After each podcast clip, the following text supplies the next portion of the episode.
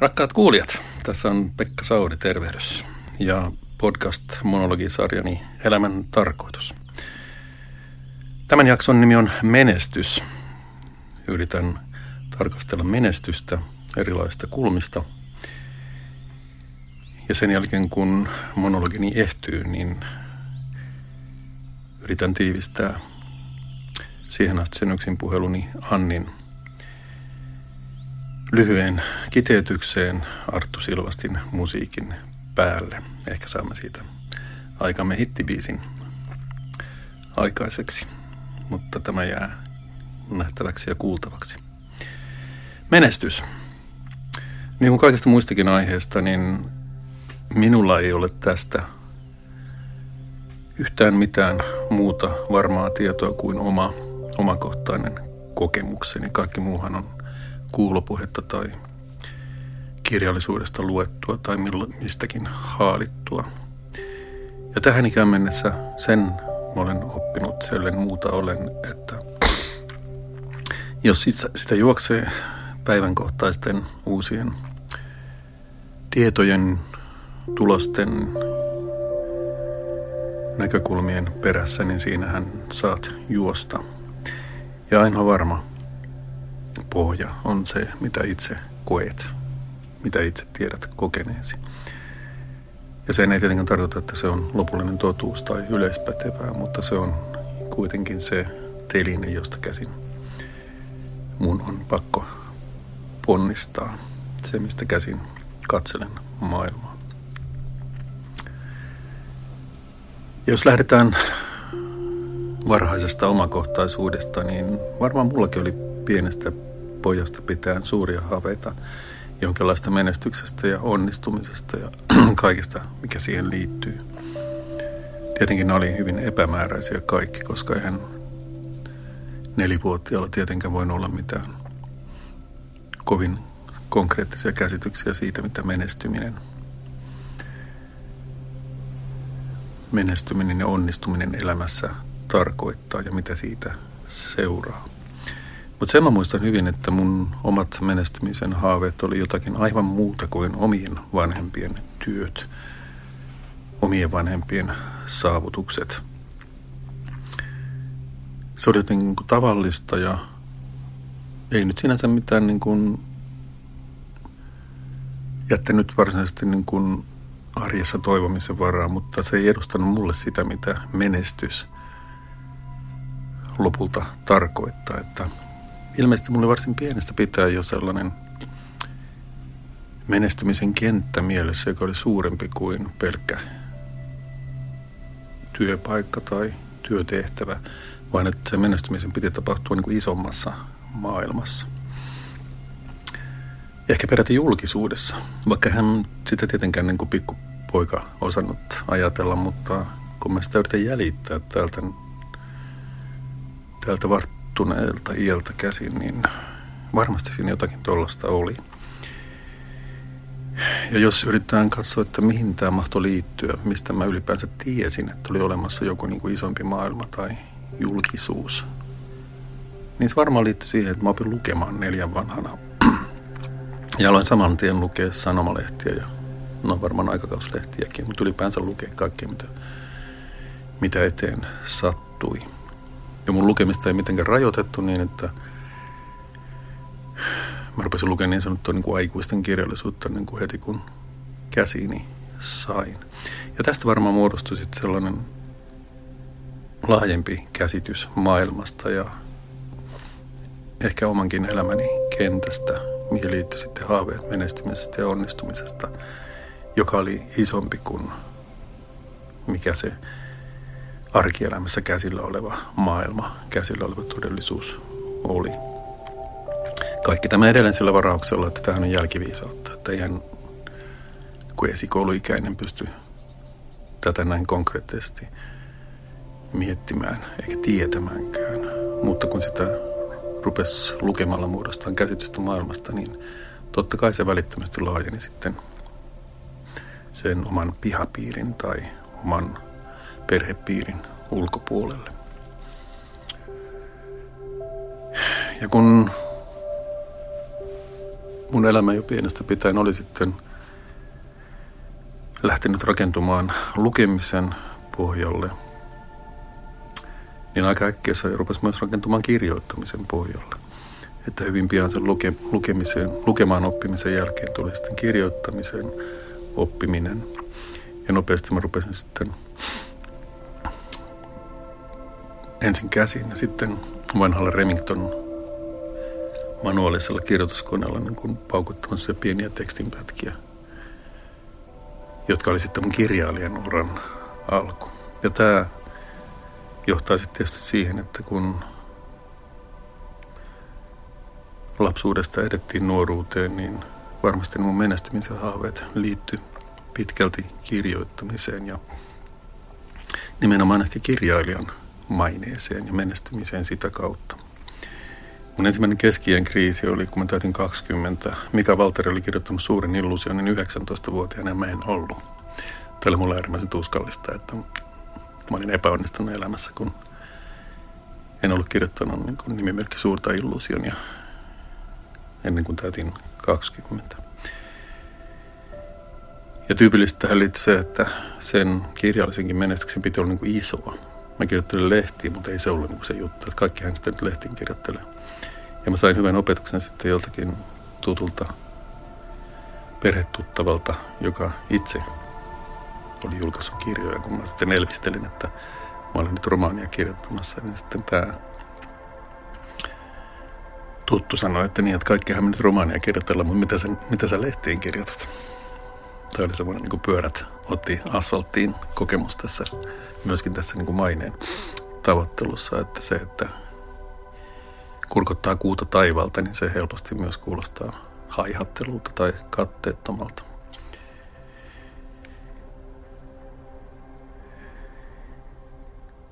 Ja tähän perustuu varmaan mun oma menestymisen käsitys. Ja mä palaan sitten tuolla loppupuolella siihen, että miten mä omasta mielestäni on näitä menestyksen haaveita, onnistumisen haaveita, elämän täyttymisen haaveita arvioinut ja ajattelenko mä nyt mahdollisesti jotakin saavuttaneen ja jos olen, niin onko sillä ollut mitään varsinaista merkitystä.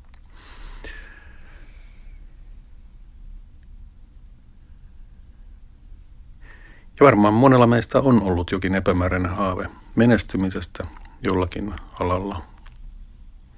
Jos se on ollut epärealistista, niin se epärealistisuus osoittautuu sitten opiskeluaikana ja työelämässä, kun joudutaan tunnustamaan, että me ollaan nyt ruvettu niin kuin opiskelemaan johonkin tiettyyn ammattiin ja sitten me mennään siihen tiettyyn ammattiin ja sitten me ollaan siinä.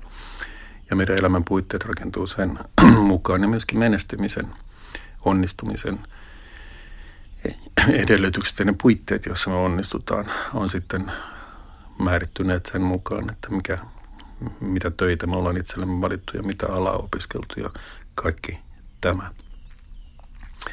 Ja nykyään nuorilla ei varmasti ole helppoa näiden haaveiden kanssa tsempata menestymisen, onnistumisen haaveiden kanssa, kun tietoa menestymisestä ja menestyksestä, menestyjistä, miljoonatuloista ja tähteydestä ja maineesta tulvii joka tuutista. Menestyminen, menestymisen kenttä on nykyään koko maapallo, kun se joskus vielä munkin nuoruudessa oli huomattavasti suppeampi. Johtuen tietysti siitä, että siihen aikaan ei media ollut ollenkaan samankaltainen kuin nykyään, että oltiin suurin piirtein printtimedian varassa. Televisio vasta teki tuloaan. Radio tietysti oli olemassa, mutta siinä oli kaksi yleisradion kanavaa ja ei voi sanoa, että se olisi millään tavalla niin kuin maalannut mitään kuvia tällaisesta kansainvälisestä tähtikultista tai kansainvälisestä kuuluisuudesta. Joten se tarjonta on nykyään aivan toisenlaista kuin mitä se silloin oli, ja tämä varmasti vaikuttaa nykyään kasvavien nuorten käsityksiin siitä, mitä on menestyminen ja onnistuminen. Ei varmasti helppoa ja todennäköisesti mä en edes tiedä siitä juuri mitään, siis niistä paineista tai mahdollisuuksista tai odotuksista, mitä nykyään kasvaviin nuoriin kohdistuu. Ja menestymisen haaveisiin tietysti voi liittyä myös kuuluisuus muodossa tai toisessa. Mä luulen, että mun näihin lapsuuden ja nuoruuden menestymisen haaveisiin liittyy jotenkin jostakin kulmasta sitten tämmöinen kuuluisuus. Mä en muista, että se olisi ollut mitenkään konkreettisesti mun mielessä, mutta kun mä kerran ajattelen, että menestyminen tarkoittaa menestymistä jollakin isommalla kentällä kuin ihan tässä välittömässä työpaikassa tai perhepiirissä, niin varmasti se kuuluisuus oli jollakin tavalla siitä osana.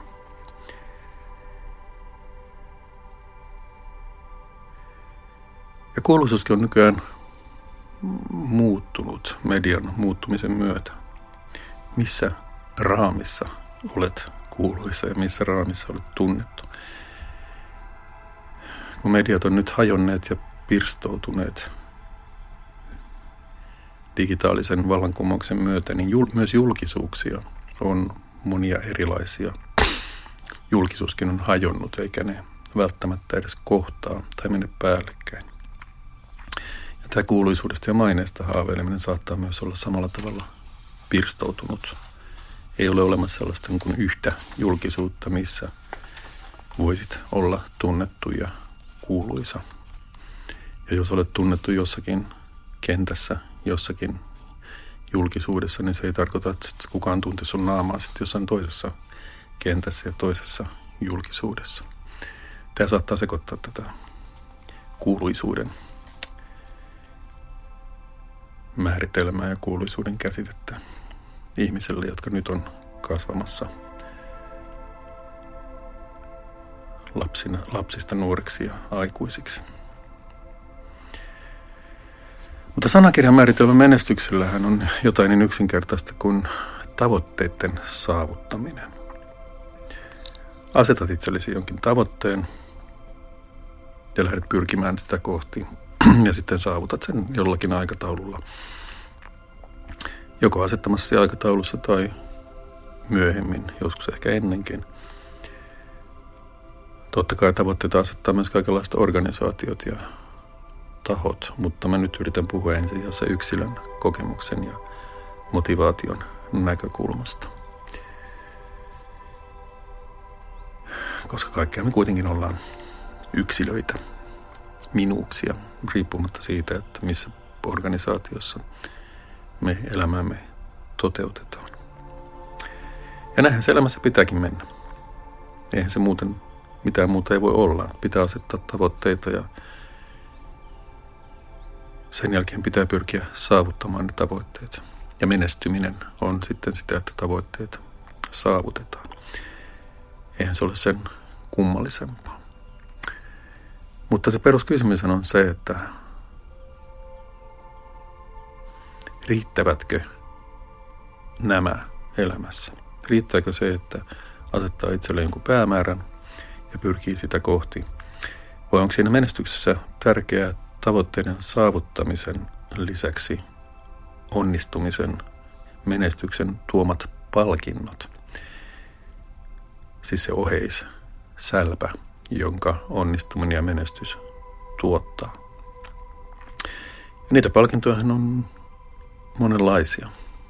Kaikki me varmaan tunnetaan ne enemmän tai vähemmän hyvin. Toisten ihmisten arvot, arvostus, ihailu, kunnioitus, raha, vaurastuminen, turvattu toimeentulo, mitä nyt onkin. Rich and famous, rikkaus ja kuuluisuus, on nämä iänikuiset fraasit. Mutta nehän on oheis tavoitteita, ne ei liity siihen, tai ne on liitännäisiä siihen varsinaiseen päämäärään, varsinaiseen tavoitteeseen, jota, jota, lähdet, jota kohti lähdet pyrkimään. Ja kiinnostavahan tässä on juuri se, että onko riittävä menestyminen se, että saavutat ne asettamasi tavoitteet. Saat tyydytystä siitä, että saavutat ne, pääset asettamaan uusia tavoitteita sen ensimmäisen menestymisen pohjalta ja jatkat sitten elämää siitä eteenpäin. Vai missä määrin sun motivaatiota määrittelee ne oheiset, joita menestymiseen liittyy. Pärjääminen kilpailussa, ehkä voittaminen, ihailu, kunnioitus ja kaikki tämä. Jos muistan omaa elämääni varhaisvuosien, niin varmasti tavoittelin minäkin menestymisellä. Jos en nyt ensisijassa, en osaa arvioida, mutta taatusti myös muiden hyväksyntää ja ehkä ihailuakin. Mä olin ujo ja introvertti nössö, joka hädin tuskin uskalsi pitää koulussa niin kuin äikän suullista esitystä, niin mä yritin sitten menestymisen kautta päästä kiinni sosiaaliseen elämään sieltä omien korvien välistä. Saada jotakin sellaista niin kuin arvo, arvostusta, joka helpottaisi mun osallistumista muiden ihmisten, toisten ihmisten maailmaan. Kun mä olin niin tottunut olemaan niin kuin omissa maailmoissani, ikään kuin omassa yksinäisessä huoneessani sitten himmeän lampun valossa nysväämässä jotakin kuin tekstejä siinä toivossa, että ne joskus julkaistaisiin ja saisivat osakseen asianmukaista arvostusta. Totta kai tämän kaltainen niin kuin oheispalkinto siinteli mun silmissä silloin, kun mä itselleni näitä suuria tavoitteita asettelin.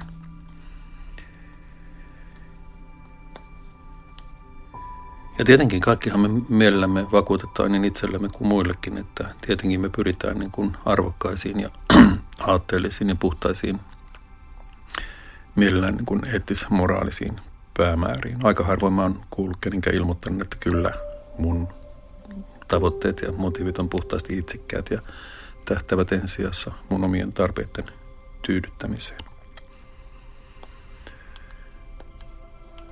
Sanoin, että aika harvan olen kuullut, mutta itse asiassa mä en kuullut kenenkään varmaan sanoneen näin. Eli kysymys oli jostakin niin kuin parodiasta tai itse ironiasta.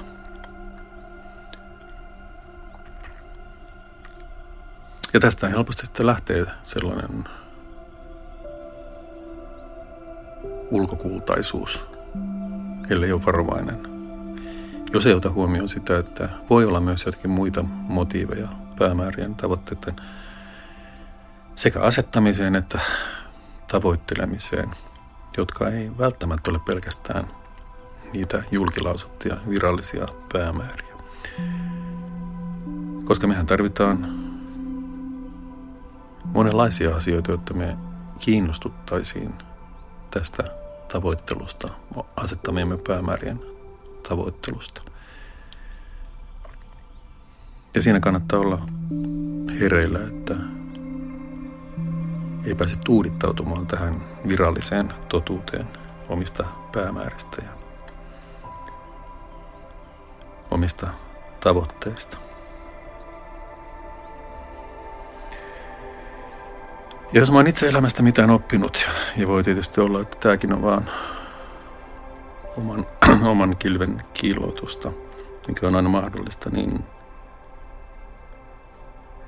ulkoisen menestyksen varaan ei omaa minuutta, omaa itsetuntoa, omaa itsekunnioitusta kannata rakentaa. Kun se menestys katoaa, se on tietysti tapauksia, että se menestys ei välttämättä katoa. Elton John on takannut itseään niin kuin viimeiset kohta 60 vuotta ja takoo edelleen, mutta ne on poikkeustapauksia. Menestyksellä on tapana kadota tai ainakin hiipua. Totta kai se voi taas nousta uudelleen. Voit, voit onnistua uudelleen, vaikka välillä olet epäonnistunut, mutta Siltä osin, kun oot sitonut sun minuutesi ja itsetuntosi, itsekunnioituksesi menestymiseen ja menestyksen mukanaan tuomiin palkintoihin, niin siinä mitassa katoaa myös sun minuutesi, sun identiteettisi ja se, mitä sinä koet olevasi. Ja tässä ei ole mitään aatteellista eikä mitään moraalista eikä eettistä voi ollakin, mutta tämä on ihan puhtaasti niin kuin käytännöllinen asia. Mitä enemmän sidot oman minuutesi, oman itsekunnioituksesi asiaan, joka voi olla katoavaista, niin otat myös riskin, että sun oma minuutesi ja oma identiteettisi katoaa sen mukana.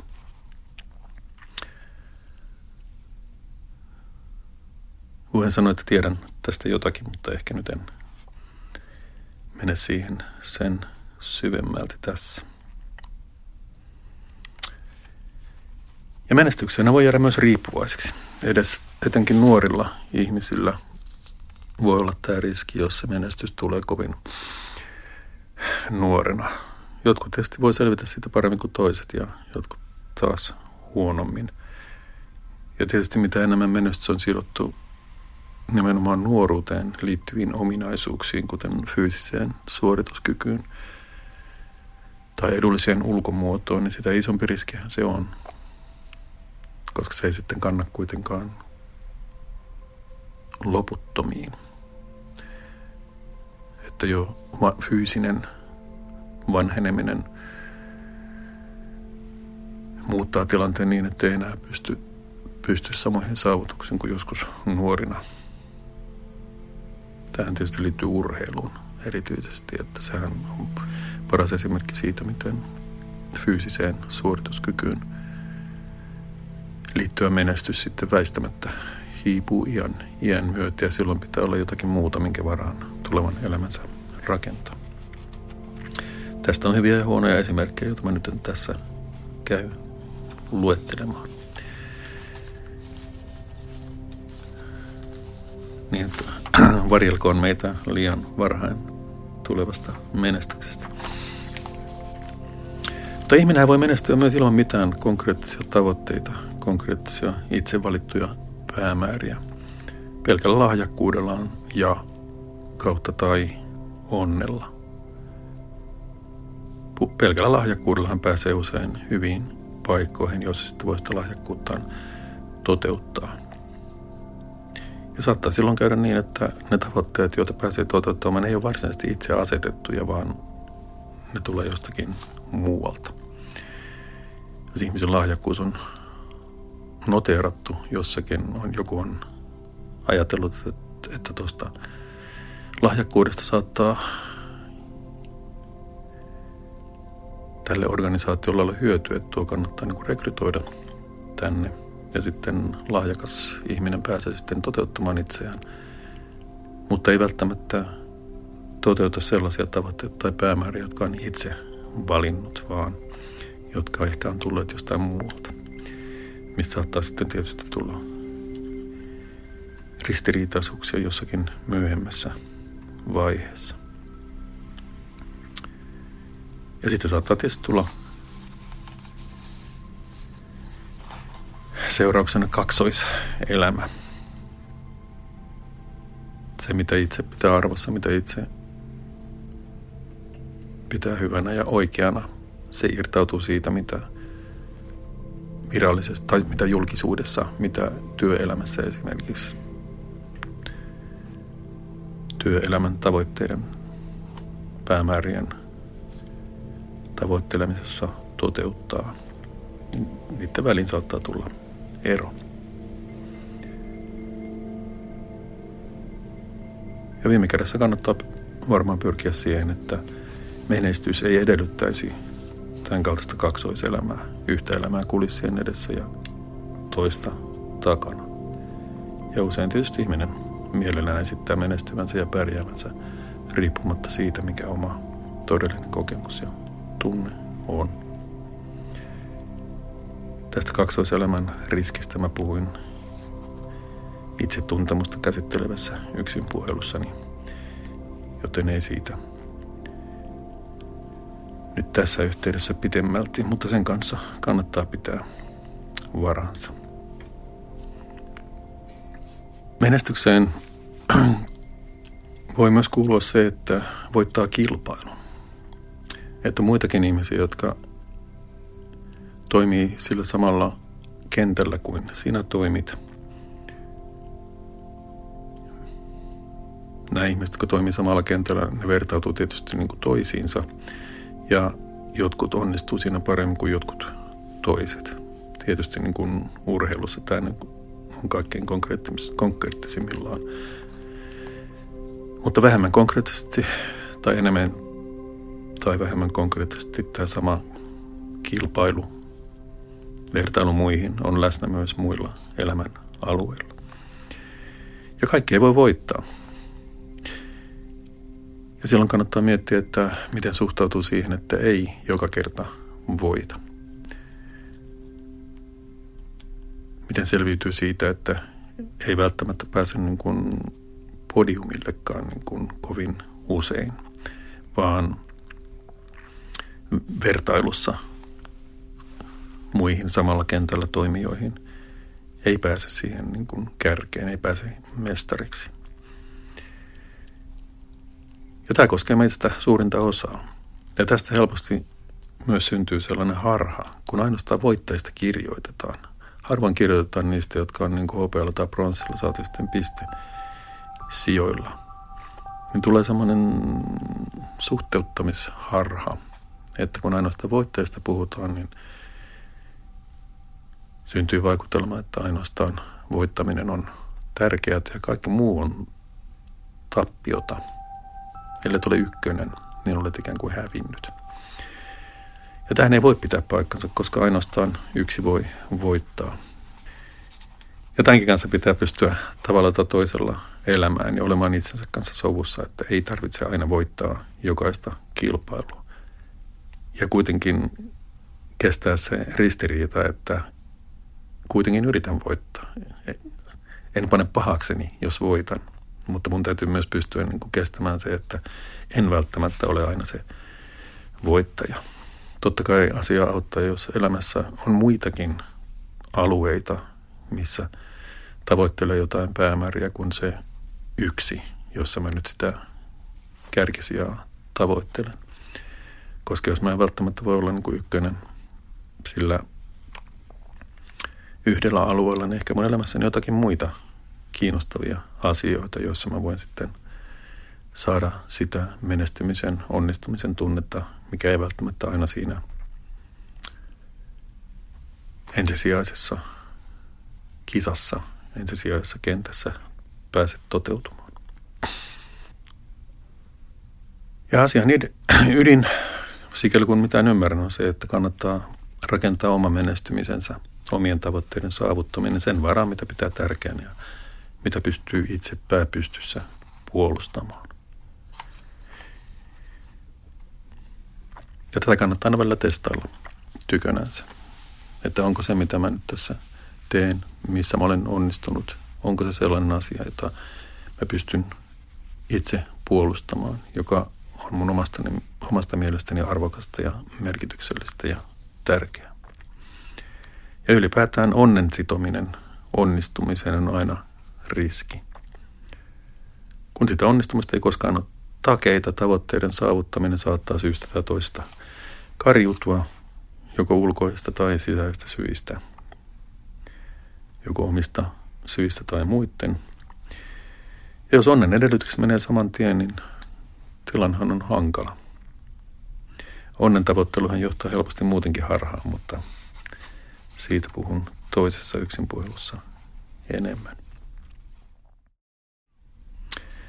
Mitä sitten, jos et menesty? Jos epäonnistut? Jos et saavuta asettamisia tavoitteita ja päämääriä? Ja vielä jos epäonnistut kerran toisensa jälkeen? Se alkaa helposti ja, tai taatusti niin kuin syödä itsetuntoa, itsekunnioitusta. Olenko luuseri? Luuseri on kauheimpia sanoja, mitä tällä vuosituhannella on keksitty.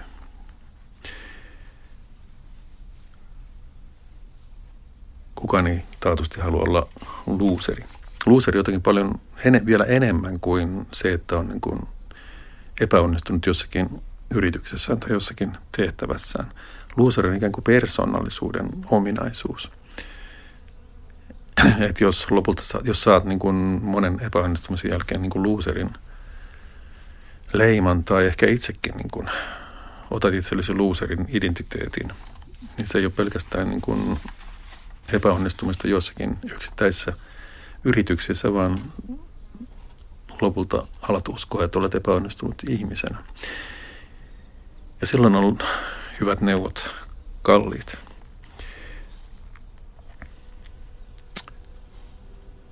Ja jossakin vaiheessa tietysti kannattaa miettiä, että pitäisikö aloittaa uudestaan ja laskea rima niin alas, että siitä pääsee yli.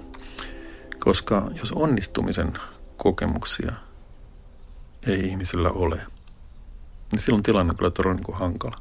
Erittäin vaikea päästä eteenpäin huomispäivään, jos on pelkästään epäonnistumisen kokemuksia. Ja siihen on yksinkertainen lääke se, että asettaa itselleen sellaisia tehtäviä, sellaisia tavoitteita, joista nyt kohtalaisen varmasti pääsee yli. Ei ole väliä, vaikka se olisi niin kuin viiden sentin korke- korkeudella se rima. Jos sä pääset sitä ylittä, niin sit se on, sä oot onnistunut. Ja sen jälkeen sä voit nostaa sen kymmenen sentin korkeudelle. Ja jos siitä pääset yli, niin sitten on kaksi onnistumista. Eikä sillä ole mitään väliä, että vaikka ne olisi aivan niin kuin baby steps nämä onnistumiset. Jo se, että sä oot katkaissut, katkaissut niin tappiokierteen, epäonnistumisten kierteen yhdellä tai kahdella tai ehkä kolmella onnistumisella, niin se muuttaa tilanteen aivan toisenlaiseksi. Ei se välttämättä muuta sitä ulkoista tilannetta yhtään miksikään, mutta se muuttaa oman mielenmaiseman, oman asennoitumisen, oman identiteetin toisenlaiseksi, että olen onnistunut, olen menestynyt ja voin asettaa itselleni niin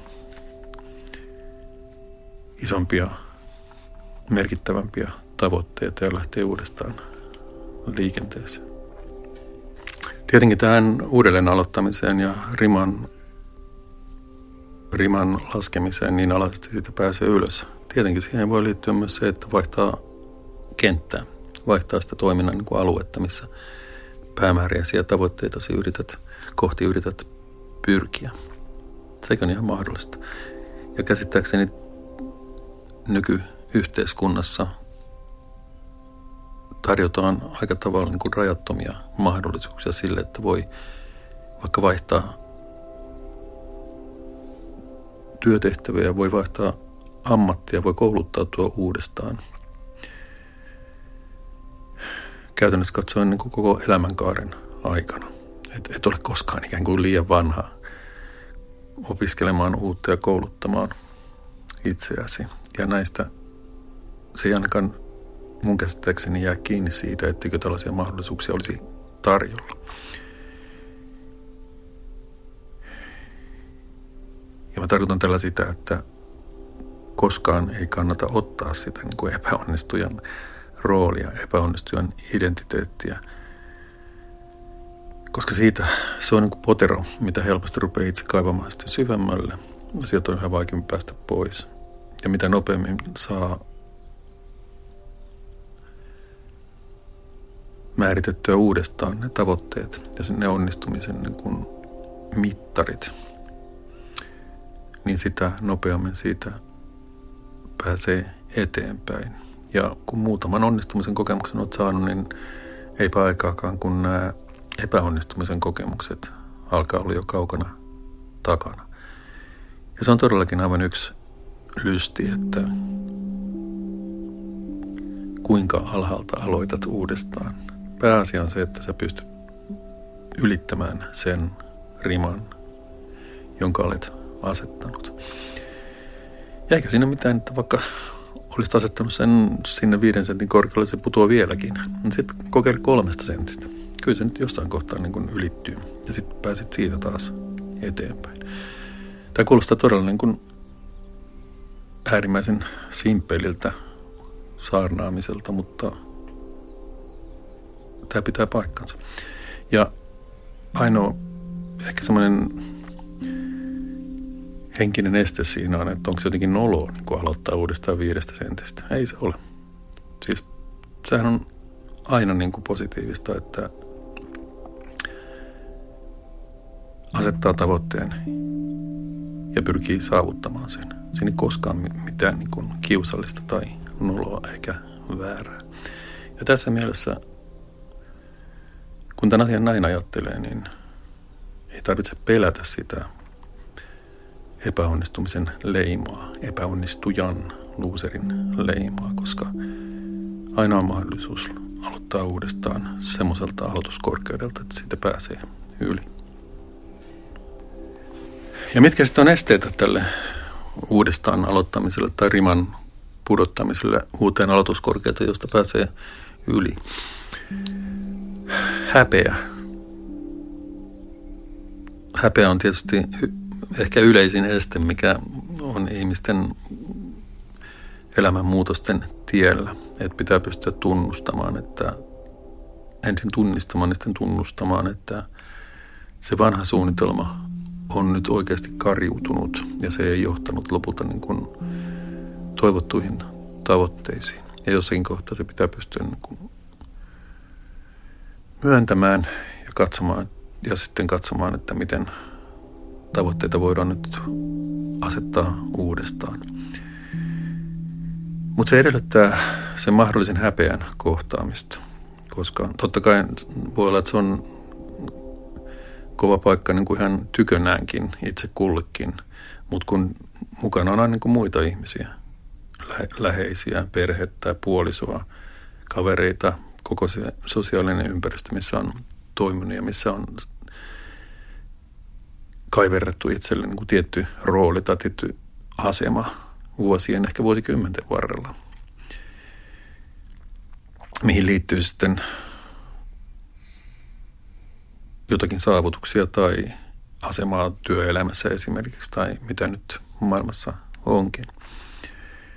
Joskus takavuosina Yölinja-ohjelmassa, tästä on niin kuin 30 vuotta, mikä on siinä se järkyttävää, mutta silloin 90-luvun laman aikana, niin mä muistan, kun joku kaveri soitti sinne ja oli äärimmäisen ahdistunut suoranaisessa paniikissa siitä, että hän oli joutunut työttömästä ja hän tuli irtisanottu töistä ja hän ei uskaltanut vaimolle sitä sanoa. Hän lähti aina aamulla niin kuin töihin ja vietti aikaisesta, missä vietti sen niin kuin säädetyn ajan ja palasi sitten niin kuin töistä taas illalla kotiin. Ja tämä oli mahdollista sen takia, että hän sai ansiosidonnaista työttömyyskorvausta, joten ikään kuin se ei välittömästi näkynyt siinä tulotasossa, paitsi nyt, mitä se nyt näkyy se ero palkan ja ansiosidonnaisen välillä, mutta se, ei ollut, se oli sen verran niin kuin, se ei ollut niin dramaattinen, etteikö sitä olisi pystynyt niin kuin peittämään. Ja sillä, että hän lähti aamulla, tai oli lähtevinä aamulla töihin ja tulevina illalla takaisin, niin – en mä nyt enää muista, kuinka pitkään hän oli onnistunut vetämään tätä, mutta tota, mä muistan että aika pitkään. Ja nyt mies oli sitä mieltä, että tämä ei niin kuin loputtomiin voi onnistua, mikä on tietysti ihan hyvä, hyvä niin kuin oivallus tietenkin. Ja mä en edes muista, miten tota, tämä päättyi varmaan siihen, että mä sanoin, että sä pääsit, olisi paljon helpompaa, että sä niin uskoutuisit puolisolle, että tämmöinen tämä tilanne nyt on, että, tota,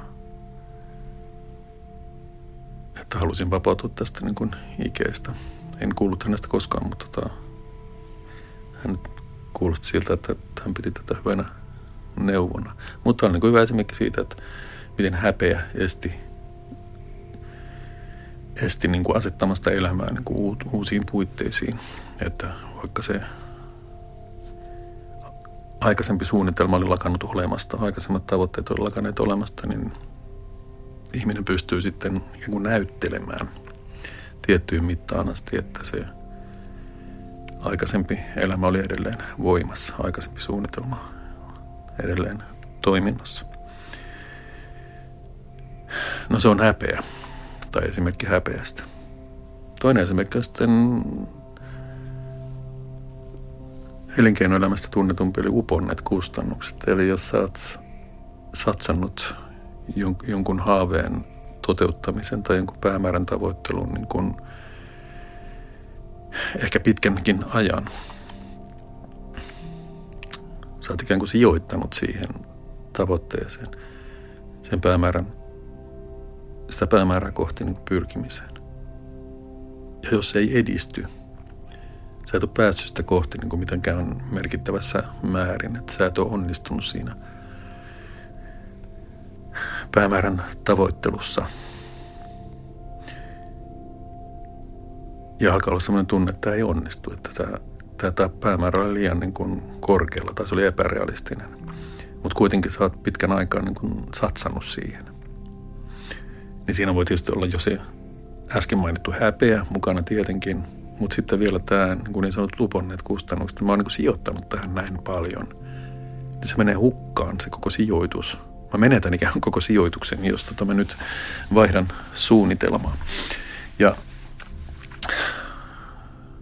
tämä häpeän ja uponneiden kustannuksien yhdistelmä saattaa olla erittäin niin kuin iso este sen suunnitelman muuttamiselle ja ikään kuin päämäärien tavoitteiden muuttamiselle. Ja ne uponneet kustannukset, jotka sä oot sijoittanut johonkin, niin nehän kasvaa koko ajan siihen asti, kun sä katkaiset sen. Ja tämä on hyvin petollista, koska koko ajanhan sitä tiettyjen rajan asti ajattelee, että, että tähän mennessä ei onnistu, mutta jos mä vielä satsaan tähän niin kuin viikon tai vuoden, niin kyllä se sitten onnistuu. Sama kuin uhkapelaajan niin kuin tilanne, että mä oon hävinnyt tähän mennessä melkein kaikki rahani, mutta seuraavalla kierroksella niin kuin rulettiin pallo pysähtyy niin kuin oikeaan ruutuun. Ja mä saan kaikki tappioni takaisin. No, kaikki tietää nämä yksinkertaiset esimerkit. Mutta nämäkin niin uponneita kustannuksia näin niin taloustieteen termein. Ja sitten pitää tunnustaa jossain kohtaa, että ne on uponnut, mä en saa niitä pois. Tai suorastaan, että ainoa tapa saada mitään siitä pois on vaihtaa suunnitelmaa. Ja ehkä niin kuin tulkita sillä tavalla, että vaikka mä oon upottanut ne kustannukset, oon, ne mun sijoitukset on mennyt ikään kuin väärään päämäärää kohti, koska mä olen epäonnistunut sen tavoittelussa, niin ehkä mä oon kuitenkin oppinut jotain, jonka mä voin siirtää sitten siihen seuraavaan, seuraavaan hankkeeseen tai seuraavaan suunnitelmaan, seuraavaan päämäärään. Ja jos ajatellaan että oppimista, niin se oppiminenhan tapahtuu siinä kohtaa, kun mä tunnustan tämän. Se ei ole vielä tapahtunut siinä, kun mä vaan jatkan sen niin kuin toivottoman tai niin kuin epärealistiseksi osoittautuneen päämäärän tavoittelua. Silloin mä en ole vielä oppinut mitään. Mä oon oppinut vasta sitten, kun mä pystyn luopumaan siitä ja siirtämään niin kuin panokseni tavoitteen niin kuin toiseen, toiseen niin kuin suunnitelmaan. Ja silloin se ikään kuin realisoituu se myös mun kokemukseni, sen, se mun epäonnistumiseni kokemus, kaikki se, mitä mä oon oppinut siinä niin sanotusti epäonnistuneessa hankkeessa. Jos mä onnistun siirtämään sen kokemuksen, se mitä mä oon sieltä oppinut tähän uuteen tavoitteeseen, niin silloin ne kaikki kustannukset eivät ole uponneet, vaan mä pystyn osan niistä ainakin soveltaen sijoittamaan sitten tähän mun uuteen tavoitteeseen, koska se on edelleen minä. Siis sama persona, sama minuus.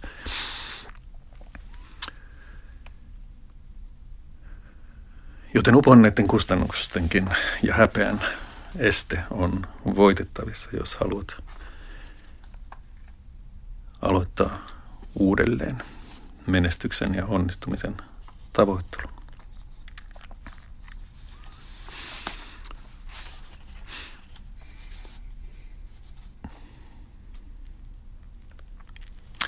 Mä aloitin siitä, mitä mä itse pienenä poikana, nuorena mietin menestymisestä ja onnistumisesta.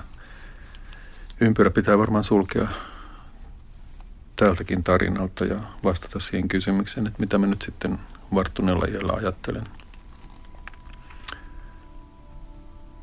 Miten nyt mä mittaan niin omaa menestymistäni ja omaa onnistumistani elämässä ja niiden päämäärien saavuttamisen, joita mä oon joskus itselleni asettanut. Tämä kysymys on erittäin vaikea, koska nyt kun katselee yli vuosikymmenten taaksepäin, niin ne päämäärät on muuttuneet moneen kertaan. Ja ne on käsittääkseni muuttuneet koko ajan niin kuin realistisempaan suuntaan. Ja mä oon päässyt irti semmoisesta, sanotaan nyt minäkeskeisestä, tai jos vielä suuremmin sanoo niin kuin narsistisista haihatteluista, että millä tavalla minä saisin arvostusta ja kunnioitusta ja ehkä niin kuin muiden ihmisten ihailua ja kaikkea sitä niin kuin mageeta, mitä näiden asioiden liitännäisenä voi ihmisille tulla. Totta kai osittain siihen kuuluu myöskin se, että kun on nähnyt sitten, että mitä ne mahdolliset palkinnot, oheispalkinnot sitten lopulta ovat, niin varmasti sitten on niin huomannut senkin, että ei ne välttämättä olleet ollenkaan sitä, mitä joskus pienenä poikana kuvitteli.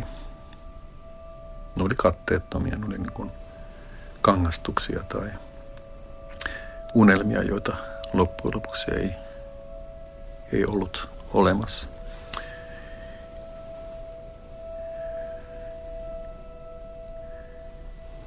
Ja nyt sitten täältä niin kuin loppu suoralta käsin, kun katselee taaksepäin, niin ehkä siihen voi olla tyytyväinen, että suurin piirtein on pystynyt yhdistämään itselleen niin tärkeiksi ja merkityksellisiksi kokemat asiat niiksi päämääräksi, joita on yrittänyt elämässä tavoitella. Ja tähän tietysti pitää lisätä, että totta kai mulla oli hyvät mahdollisuudet niin tavoitella, tavoitella kaikkea tärkeänä pitämiäni asioita. Mulla oli yhteiskunnan tarjoama koulutus ja hyvä kasvuympäristö ja mulle on annettu kaikki mahdollisuudet. Mä oon tietenkin niin täysin esteellinen arvioimaan, että onko mä, millä tavalla mä oon niin kyennyt maksamaan yhteiskunnalle takaisin sen sijoituksen, ne uponneet kustannukset, joita muuhun on niin laitettu. Mutta se, sitä en pysty arvioimaan, eikä se jää sitten muiden arvioitavaksi, jos joskus pitää arvioida. Mutta siinä mä olen tietysti ollut hyvin onnekas, että on pystynyt tekemään sellaisia työtehtäviä ja hankkimaan toimeentulonsa sellaisilla asioilla, jotka ei ole hirveän kaukana siitä, mitä muuten elämässä on pitänyt arvossa.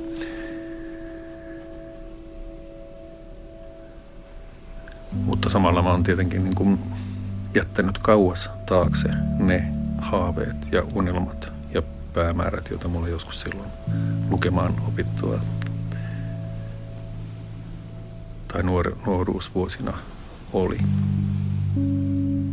Ja tietenkin se on niin oppimisesta, sitä mukaan kun on kokenut elämässä kaikenlaista ja tehnyt asioita, saanut monelta alueelta uutta kokemusta, niin on myöskin aika lailla sovussa pystynyt jättämään sanomaan hyvästi niille alkuperäisille lapsenomaisille, sanan varsinaisessa merkityksessä lapsenomaisille unelmille ja haaveille, joista joskus aikoinaan lähti liikkeelle. Tyylin niin terve menoa, että nykyiset haaveet ja nykyiset unelmat on realistisempia ja toteuttamiskelpoisempia kuin ne epämääräiset utopiat, joita joskus varhaisvuosien hämärissä elätteli. No oliko menestyminen sitten elämän tarkoitus? Ei ollut, mutta tähän tietysti pitää lisätä se, että hyvähän mun on sanoa. Siis mä oon varmaan saanut osakseni sen verran menestymistä, että mä voin ikään kuin sanoa, että mä en enää tarvitse sitä että mä oon saavuttanut sen menestymisen, mitä, mikä mulle riittää. Ja että mä oon niin hyvässä paikassa niin kuin sanoa, että menestyminen ei ollut elämän tarkoitus. Ja nyt mä voin ehkä sanoa, että menestyminen on tavallaan niin kuin väline sekin.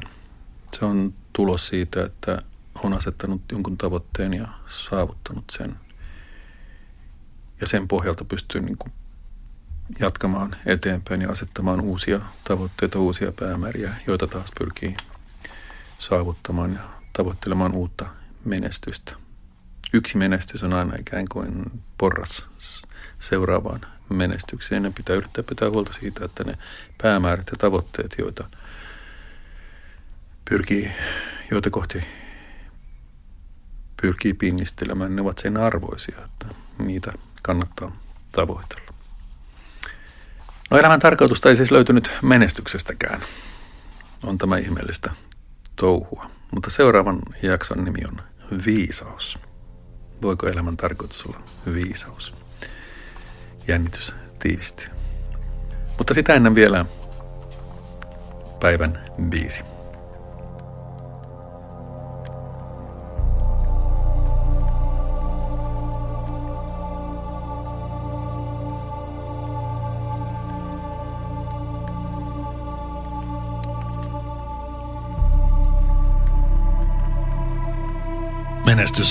Viettelee meidät. Menestys palkitaan. Menestys on tavoitteiden saavuttamista. Menestys on onnistumista. Mutta onnistuminen on eri asia kuin onni.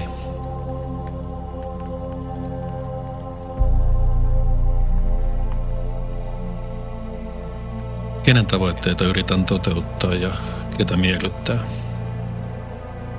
Tavoittelenko hienoja ja arvokkaita päämääriä vai onnistumisen tuomia kimmeltäviä palkintoja?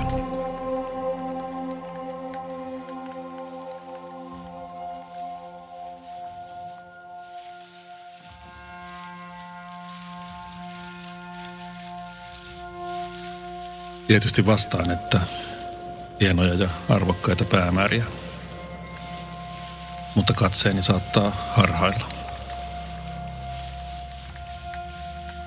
Vanhan veteraanin neuvo. Älä sido onneasi menestykseen. Onnistumisesta ei koskaan ole mitään takeita. Tavoitteet voivat koska hyvänsä kariutua ja onnesi uppoaa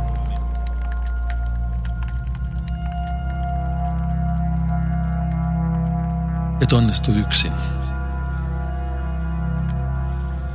Onnistu yksin.